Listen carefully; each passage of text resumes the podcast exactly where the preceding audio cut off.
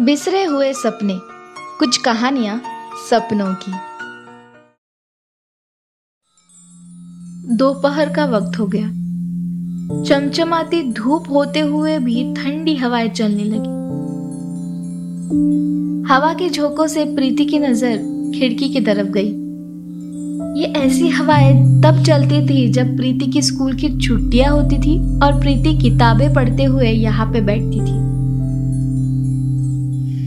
प्रीति खिड़की की तरफ़ देखती रही और अपने ही ख्यालों में खो गई।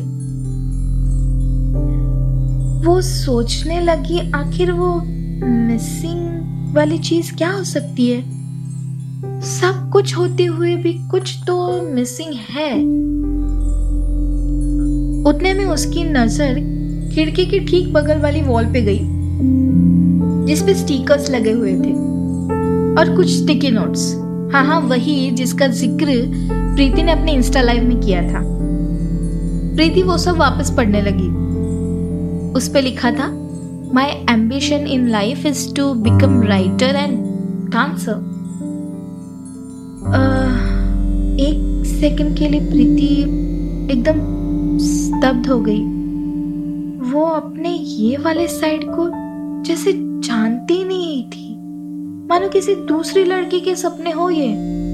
इलेवेंथ ट्वेल्थ साइंस उसके बाद सॉफ्टवेयर इंजीनियरिंग और फिर कैंपस इंटरव्यू में सिलेक्शन ये सब करके वो वो खुश तो बहुत थी।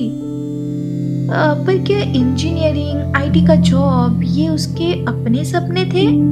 ये फ्रेंड्स एंड फैमिली की राय सुन के लिए हुए डिसीजंस राइटिंग और डांस ये प्रीति को बेहद पसंद थे? लेकिन कभी अपने सपनों पे गौर ही नहीं किया उसने।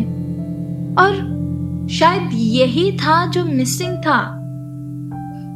प्रीति की ज़िंदगी का एक नया सफ़र शुरू हो गया था।